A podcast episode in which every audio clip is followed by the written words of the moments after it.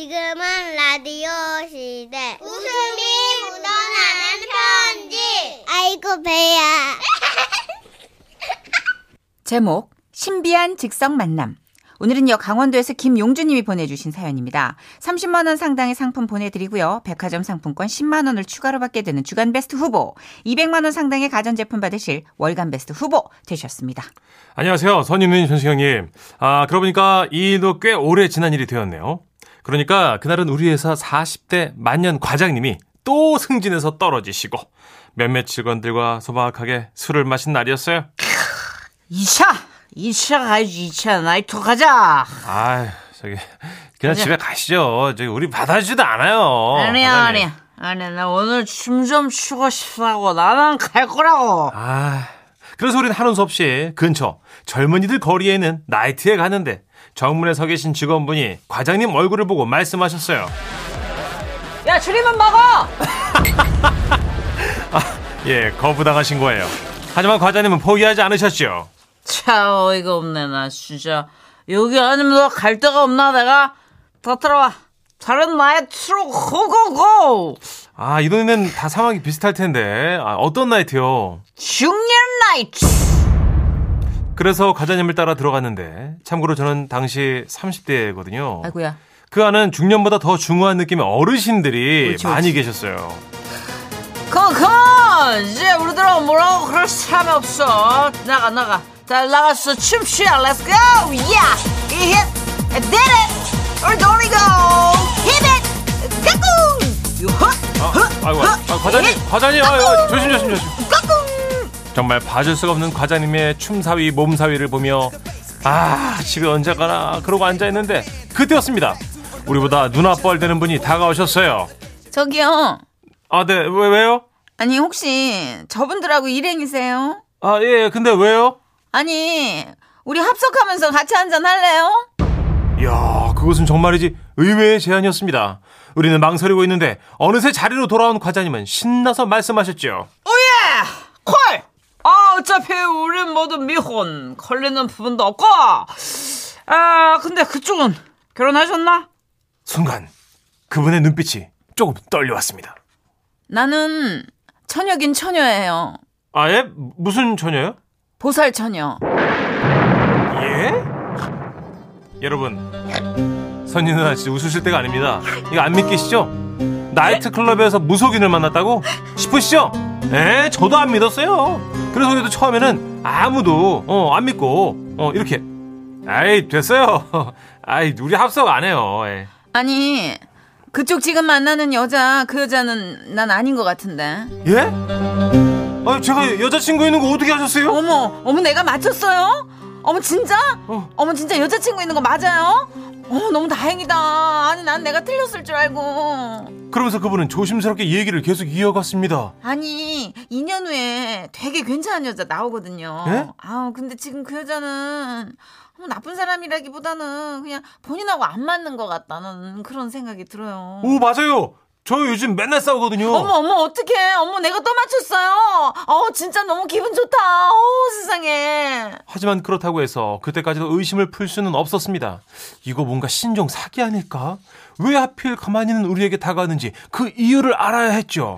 아니 그게 저기 나가서 이상하게 춤춘 분. 아, 예, 우리 과장님이요? 아 과장님이시구나. 예.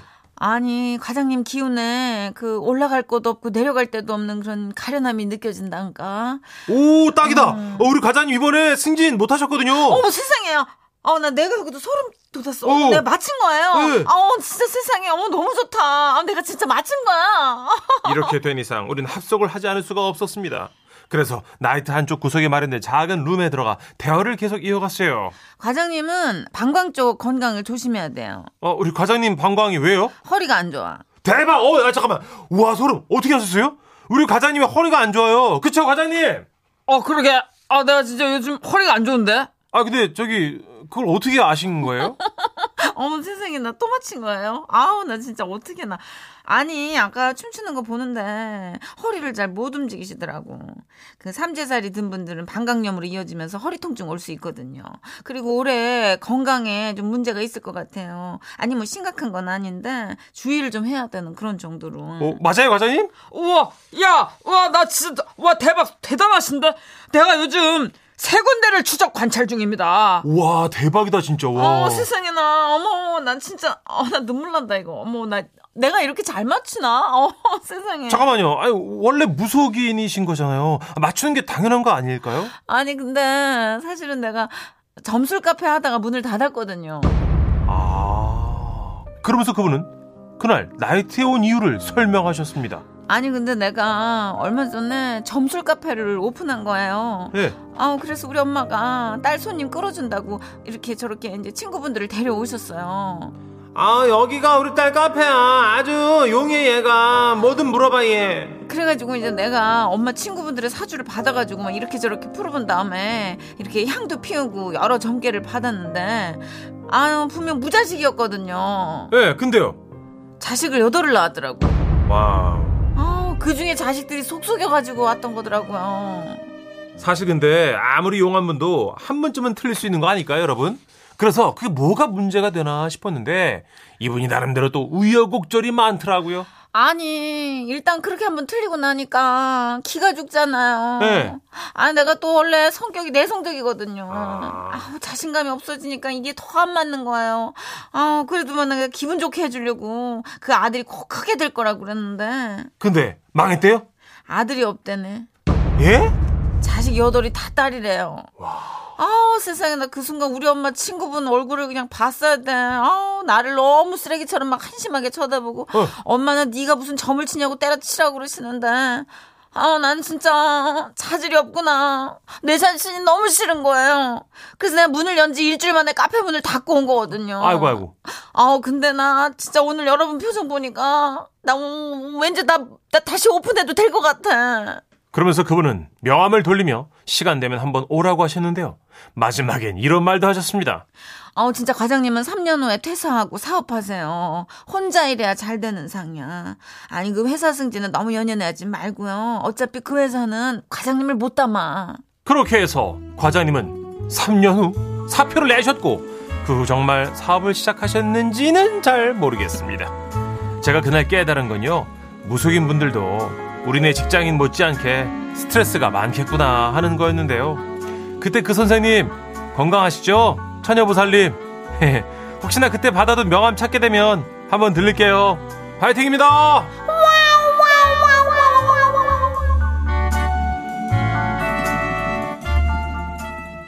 아, 이거는, 이거 어머님이 잘못하신 게, 어머님이 친구에 대한 정보를 슬쩍 흘려주셨어야지. 에이. 그럼 사기잖아요. 아니요, 예, 내 친구가 딸이 여덟인데 오면 잘 얘기 좀 해봐봐. 이 정도면 해줬어도, 아 아, 이거는 근데 네. 이게 굉장히 기싸움인 것 같아요. 보면은 이렇게 아까 네네.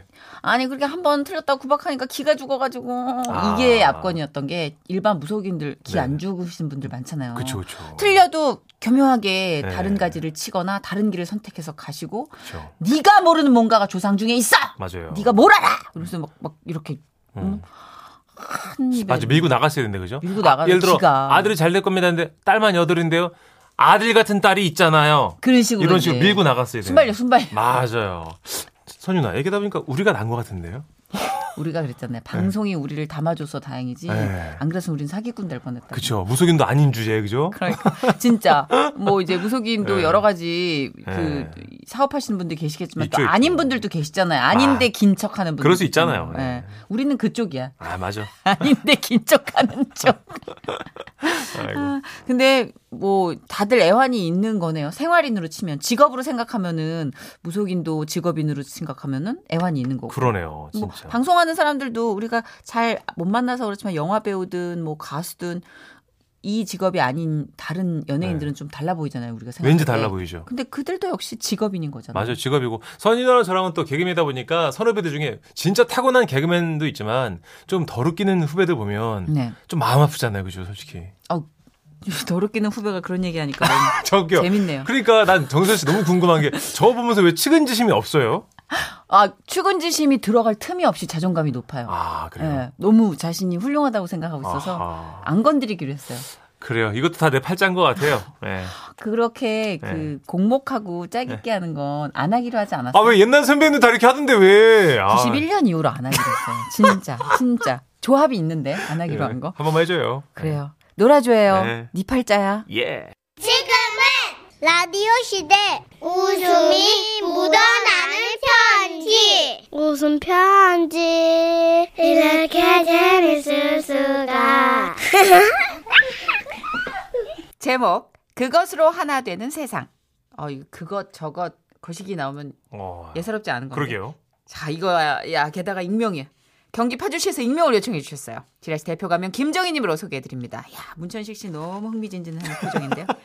30만 원 상당의 상품 보내드리고요. 백화점 상품권 10만 원을 추가로 받게 되는 주간 베스트 후보 그리고 200만 원 상당의 가전제품 받으실 월간 베스트 후보 되셨습니다.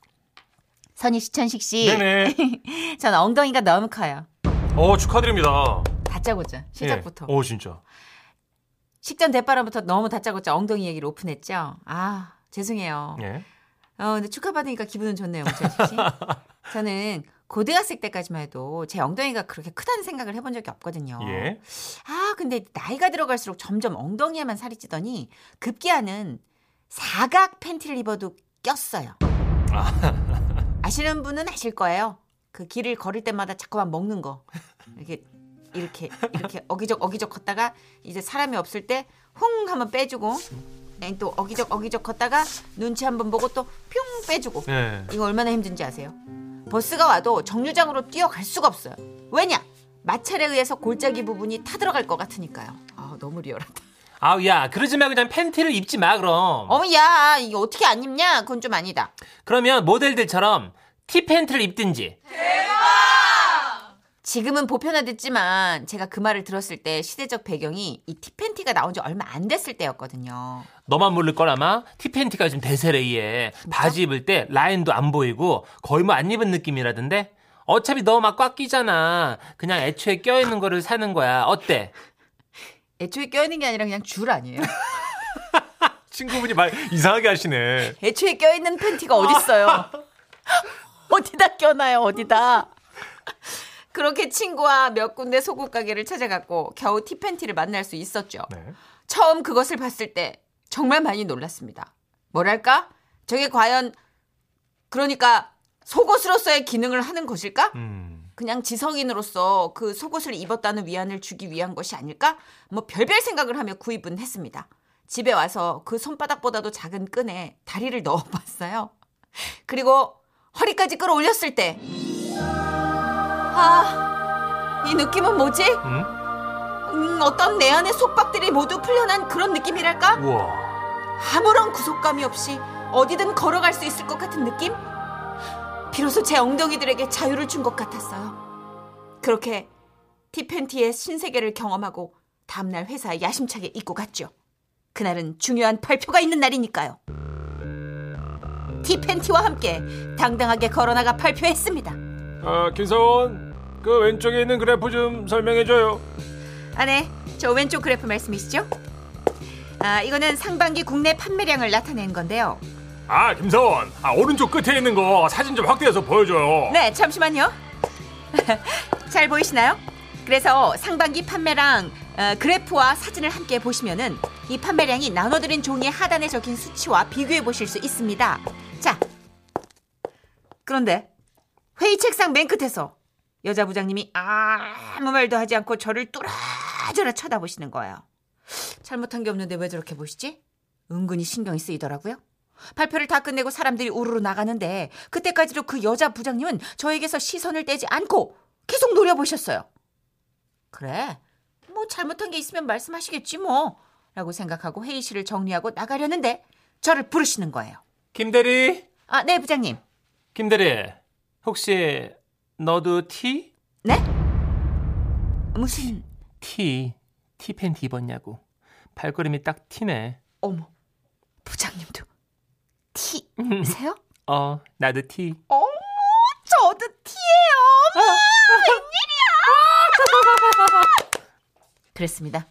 부장님은 몰라보게 가벼워진 저의 걸음걸이만 딱 보고도 본능적으로 직감했대요. 제가 티팬티를 입었다는 그 사실을요. 저는 이것에 대한 예찬론을 펼치기 시작했습니다. 그런 기분 알아? 일반 속옷을 입었을 때는 뭐랄까 아, 발목에 무거운 추를 매단 것처럼 발걸음이 무거워. 알죠, 알죠. 근데 티를 입잖아? 그럼 나도 모르게 발걸음이 가벼워져. 아 참 그런데 조심할 게 하나 있어. 뭔데요? 방귀는 끼지 마. 정말 큰일 나. 왜요? 소리가 증폭돼서 난다고. 대박! 어, 무슨 원리인지 과학적으로 설명할 순 없는데 그냥 피식 이렇게 끝날 것도 티팬티와 만나면 피리 소리가 난다고. 알겠어? 내 말 명심해. 네네. 그렇게 부장님과는 틈만 나면 파티션 사이로 눈빛을 주고받았고 회사에서 티팬티 매니아들을 모아 어떤 브랜드가 좋은지 어떤 소재가 좋은지 서로 정보도 공유했어요. 결제 서류를 드리러 가면 혹시 너 오늘도? 굿 초이스? 부장님도 어, 난 오늘은 아니야. 어 세탁기 돌리는 걸 깜빡했지 뭐야. 그래서 그냥 일반으로 입고 왔는데 어, 발걸음이 영 무겁다 얘. 네. 자, 결제했어. 가져가. 아, 난 화장실이나 가야겠다. 아, 부장님 화이팅. 아, 몰라. 집에 가고 싶다 얘. 갑갑해 나 진짜. 회사 특성상 여자 직원들이 많은 편인데요. 그러다 보니 저희의 강렬한 속옷 사랑이 암암리에 회사 전체로 소문나게 됐고 한번 도전해보고 싶다며 찾아오신 회사 간부들도 계셨어요. 이사님, 어제 말씀드린 거 입어 보셨습니까? 입어봤어. 입어봤는데 어떠셨어요? 새끼줄로 뒤를 닦는 조선시대 머슴이 된 기분이었어. 아주 불쾌했어. 아, 그러셨구나. 아, 저기 전무님은요? 어 나는 입을 줄 몰라가지고 앞으로 입었잖아. 네? 아우 몸이 두 갈래로 쪼개지는 줄 알았어. 너무 낭패를 볼 뻔했지 뭐야. 아우. 아이 진짜. 그렇게 그것이 생소했던 그 시절 새로운 장을 열었던 그때가 문득 생각나네요. 지금도 다들 잘 입고 계신지 모르겠어요. 저는 여전히 반려 속옷으로 함께하고 있답니다.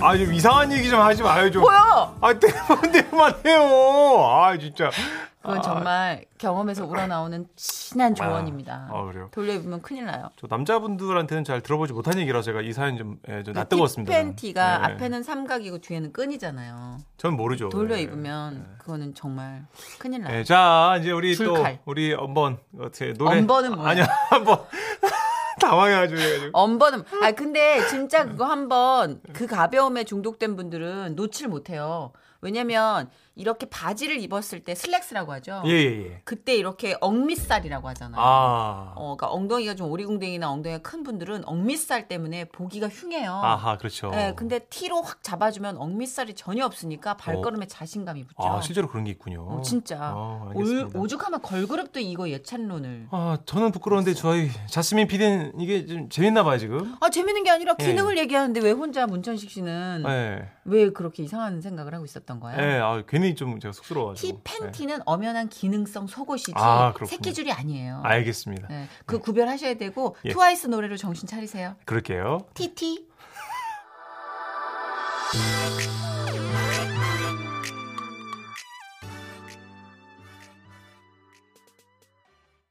네, 어쨌든 그래도 예. 티팬티의 신세계를 경험하신 분들은 많이 공감할 사연이었던 것 아, 같아요. 그러네요. 네, 예. 좀 불편해서 안 입는 분들도 많아요. 아, 사람마다 다르군요. 그렇죠. 예, 좋은 정보 잘 들었고요. 네네. 예. 저희는 광고 듣고 올게요.